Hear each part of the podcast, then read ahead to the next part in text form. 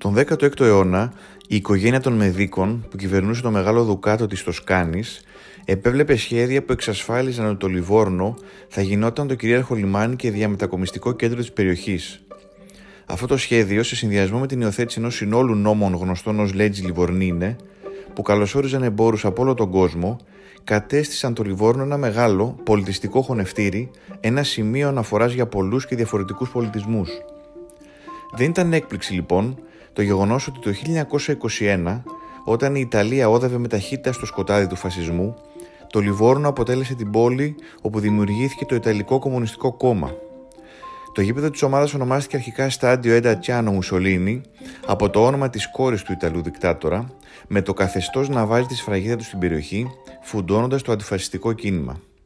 Αργότερα, το γήπεδο μετονομάστηκε σε στάδιο Αρμάντο Πίτσι προς τιμήν ενός εκ των πιο ευληματικών παιχτών της Ίντερ και της Ιταλίας στη δεκαετία του 60, γέννημα θρέμα της πόλης. Η Λιβόρνο ήταν η ένατη ομάδα στην ποδοσφαιρική μου πορεία, αλλά αυτή που έχω βαθιά μες στην καρδιά μου, είχε πει ο Κριστιανό Λουκαρέλη στη δύση της καριέρας του.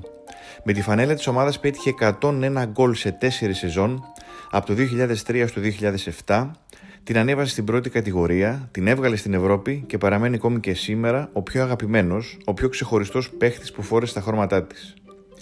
Άρχισε να δημιουργεί δεσμούς με την νεοσύστατη ομάδα των Ούλτρα, την Μπριγκάντε Οτονόμε Λιβορνέζη και άλλες αριστερές ομάδες οπαδών που πύκνωναν τις θέσεις της Κούρβα Νόρντ, της κερκίδας δηλαδή των οργανωμένων. Όταν έπαιζε στη Λέτσε και την Τωρίνο, ο Λουκαρέλη ταξίδευε πίσω στο Λιβόρνο για να παρακολουθήσει τα παιχνίδια της ομάδας του στο πλευρό των οργανωμένων και έπαιρνε το τρένο την επόμενη μέρα για να βρεθεί και πάλι στην προπόνηση της ομάδας του.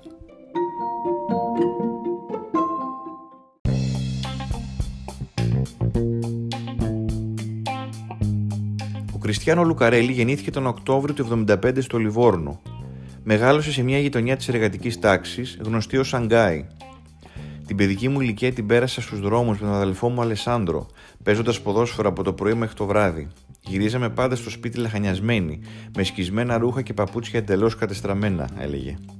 Το βράδυ ο πατέρας μας, παρότι δούλευε όλη μέρα, ερχόταν και μας διηγούταν ιστορίες για το αντιφασιστικό κίνημα στην Ιταλία, για το Κομμουνιστικό Κόμμα και τον Μπερλιγκουέρ, για την αλληλεγγύη που πρέπει να δείχνουμε στον συνάνθρωπό μας. Μας έλεγε για τον Τζέκε Βάρα, η ιστορία και δράση του οποίου έχουν ασκήσει τεράστια επιρροή πάνω μου. Έκανε καριέρα μακριά από την πόλη του, αλλά η αγάπη και το πάθος του για τον τοπικό συλλόγο και τους οπαδούς του δεν μειώθηκε ποτέ. Μετά από χρόνια περιπλάνησης στην Ιταλική Χερσόνησο και ένα σύντομο πέρασμα από την Ισπανία και τη Βαλένθια, το όνειρο του Λουκαρέλη έγινε τελικά πραγματικότητα. Υπέγραψε στην ομάδα της καρδιάς του το καλοκαίρι του 2003, δέχτηκε αρκετά μειωμένες αποδοχές και ετοιμάστηκε να πάρει την ομάδα από τη δεύτερη κατηγορία για να την ανεβάσει στη Serie A μετά από 55 ολόκληρα χρόνια. Κάποιοι ποδοσφαιριστές πληρώνουν ένα δισεκατομμύριο για μια Ferrari, ένα yacht. Εγώ απλά αγόρασα τη φανέλα της Λιβόρνο. Αυτό είναι όλο.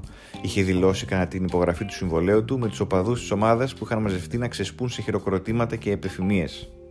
Γρήγορα πήρε τη φανέλα με το νούμερο 99 ως φόρο τιμής τους Σούλτρα της ομάδας που είχαν ιδρυθεί το 1999, που τραγουδούσαν στα εντός έδρας παιχνίδια τον ύμνο της Κομμουνιστικής Διεθνούς, ανέμιζαν κοκκινόμαυρες σημαίες και οργάνωναν εφάνταστα κορέο.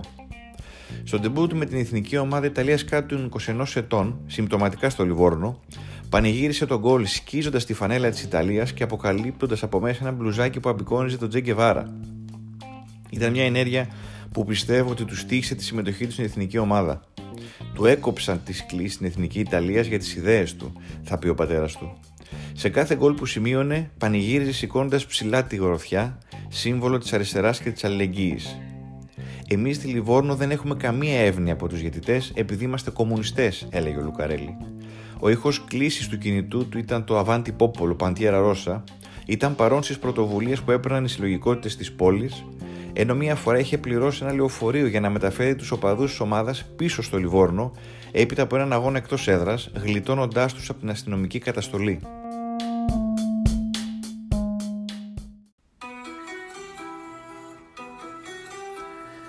Τη σεζόν 2004-2005 ένα παιχνίδι ξεχώρισε στο πρώτο γύρο της Σεριά. Η μικρή Λιβόρνο θα ταξίδευε στο μεγάλο Μιλάνο για να αντιμετωπίσει τη Μίλαν του μεγιστάνα των μέσων ενημέρωση και πρωθυπουργού της χώρας, Σίλβιο Μπερλουσκόνη. Ο Μπερλουσκόνη ήταν το σύμβολο της λαϊκιστικής alt-right πολιτικής στη χώρα, βρισκόμενος στον αντίποδα όσων πρέσβευε η Λιβόρνο. Περίπου 10.000 Λιβορνέζοι ταξίδεψαν στο Σαν Σύρο για να δουν την ομάδα τους να αποσπά μια παλικαρίσια ισοπαλία 2-2 με το Λουκαρέλη να σημειώνει και τα δύο γκολ. Εκείνη την ημέρα, την 11η Σεπτεμβρίου του 2004, οι Ούλτρας είχαν βάλει στόχο να πικάρουν τον Περλουσκόνη με έναν τρόπο που έμεινε στην ιστορία.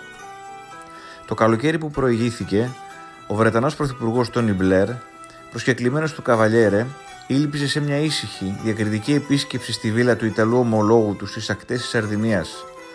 Μπλεγμένος σε μια σειρά δικαστικών και οικονομικών σκανδάλων, αλλά και του Rubygate, το σκάνδαλο με το οργανωμένο δίκτυο μαστροπίας, ο Μπερλουσκόνη ήθελε να ξαναγήσει τον Μπλερ στο πολυσύχναστο παραλιακό θέρετρο Πόρτο Τσέρβο για να επιδείξει το νέο του look.